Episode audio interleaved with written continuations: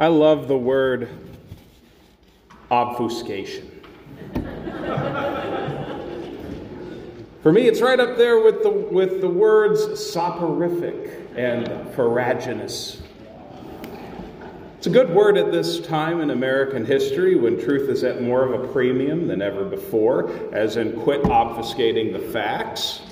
Or for you parents, your claim that you only went to your friend Braden's house last Saturday is little more than obfuscation.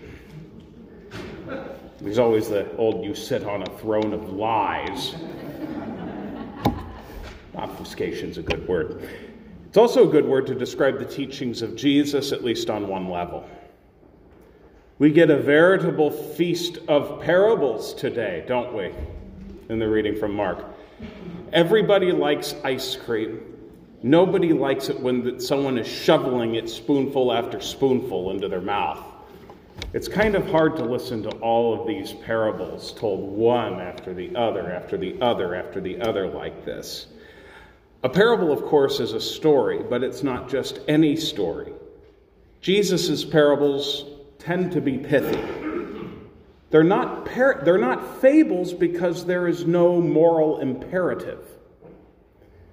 Sure, we can and we will sing pretty soon, Lord, let my heart be good soil, but that's not up to us, is it? That's a prayer to God. Lord, let my heart be good soil.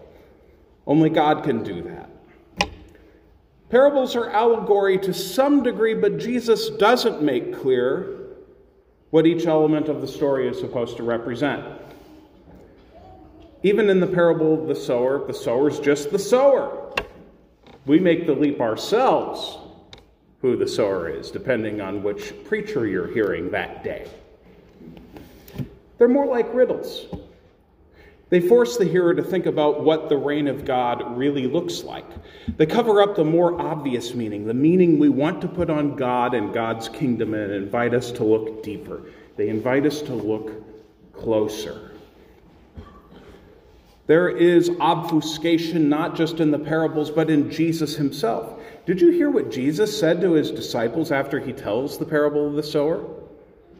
I hope this disturbed you a little bit because it always disturbs me when I hear it.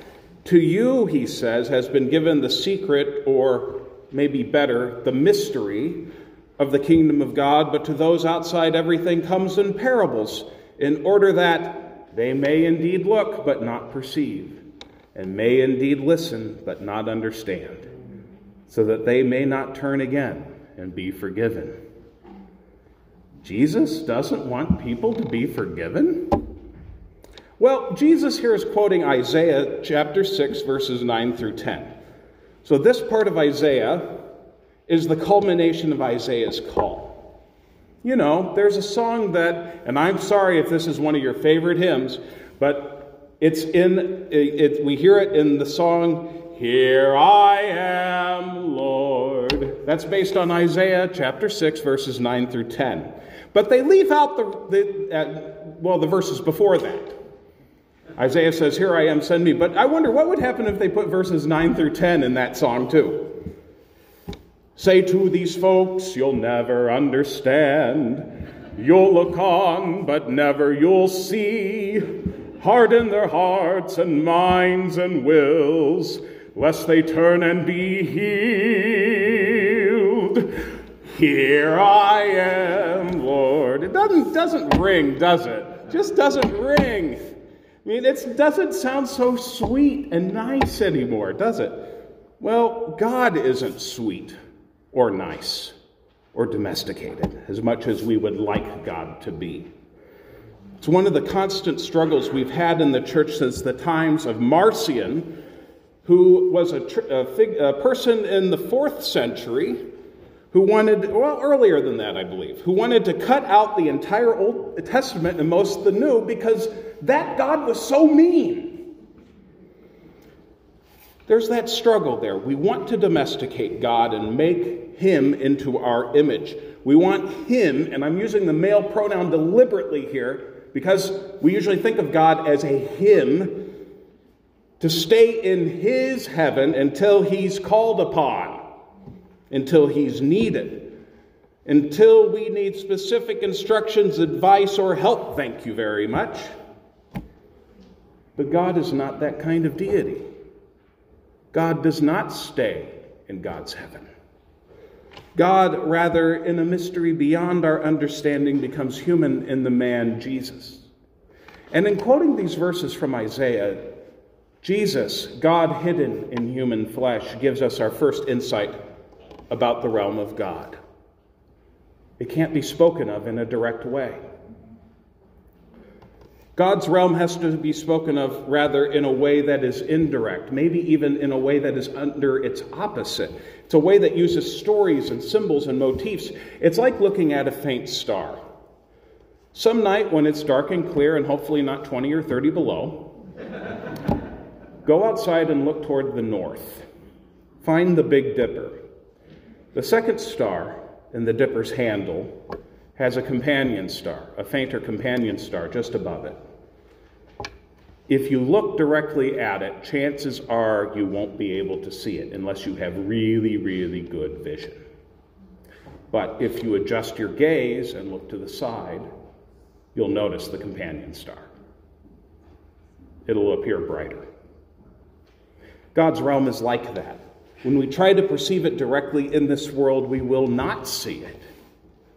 We can see and hear and conjecture all we like, but we'll never receive we'll never perceive the reality of God's kingdom if we try to approach it directly. So yeah, Jesus wants to obfuscate or darken our understanding in one sense. Because when we think we've got it all figured out, we'll go right back to placing God where we want God. We'll call you when we need you, God. That's not understanding at all. That's not healing. It's not true forgiveness. No, for Jesus to heal the world, to truly heal its sickness, Jesus teaches and lives in a way that the world would never expect. Jesus himself will have to suffer and die to heal the world. Jesus talks about this later in the gospel. When James and John are arguing about who is the greatest, Jesus takes that for a teaching moment. Good opportunity. He tells them, Whoever wishes to become great among you must be your servant, and whoever wishes to be first among you must become slave of all.